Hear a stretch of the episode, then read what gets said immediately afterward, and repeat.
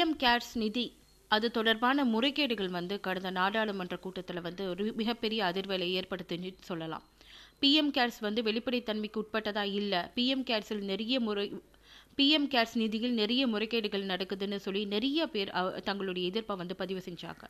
இதற்கு பாஜக சார்பிலிருந்து ஒரு தகுதியான ஒரு எதிர்வினை கூட அவங்க ஆற்றலை. இந்த நிலையில் வெண்டிலேட்டர் அமைப்பதற்கு வசதியே இல்லாத ஒரு நிறுவனத்திற்கு. வென்டிலேட்டர் இது வரைக்கும் அவங்க செஞ்சதே கிடையாது. அப்படிப்பட்ட ஒரு நிறுவனத்திற்கு பிஎம் கேர்ஸ் நிதியிலிருந்து முந்நூற்றி எழுபத்தி மூணு கோடி ரூபாய் வந்து ஒதுக்கியிருக்காங்க.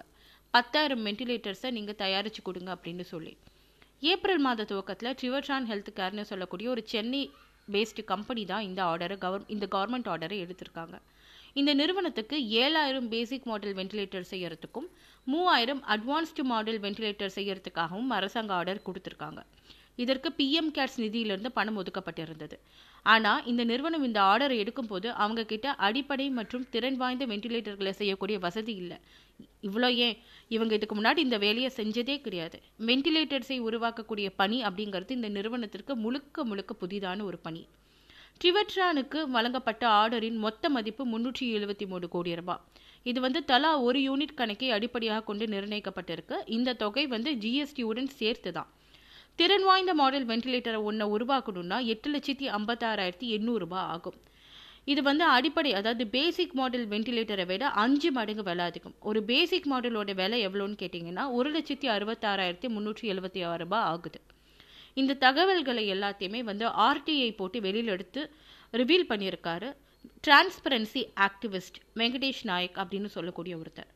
அதாவது இது வரைக்கும் வென்டிலேட்டரில் ஏபிசிடி கூட தெரியாமல் இருந்த ஒரு நிறுவனத்திற்கு பிஎம் கேர்ஸ் நிதியிலிருந்து முந்நூற்றி எழுபத்தி மூன்று ரூபாய் முந்நூற்றி எழுபத்தி மூணு கோடி ரூபாய் ஒதுக்கி பத்தாயிரம் வென்டிலேட்டர்ஸ் ஆர்டர் கொடுக்க வேண்டிய தேவை என்ன இருக்குது மக்களுடைய உயிருக்கு மக்களுடைய உயிர்களுடன் வந்து விளையாடக்கூடிய எக்ஸ்பெரிமெண்டல் லேர்னிங்கை இந்த அரசாங்கம் இன்னைக்கு நிறுத்திக்கும்.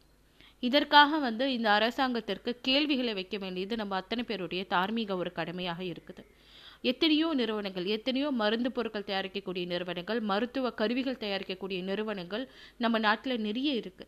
அப்படி இருக்கக்கூடிய ஒரு சூழ்நிலையில் முழுக்க முழுக்க கத்துக்குட்டியான ஒரு நிறுவனத்திற்கு இந்த வென்டிலேட்டர்ஸ் தயாரிப்பில் அடிப்படை அறிவு கூட இல்லாத ஒரு நிறுவனத்திற்கு எதற்காக இவ்வளவு பெரிய தொகை? அதுவும் மக்கள் பணத்தில் இருந்து பிஎம் கேர்ஸ் நிதியிலிருந்து ஒதுக்கக்கூடிய கட்டாயம் என்ன அப்படின்னு ஒரு சாமானியனா என்னுடைய கேள்வியை நான் அரசாங்கத்திற்கு முன்வைக்கிறேன்.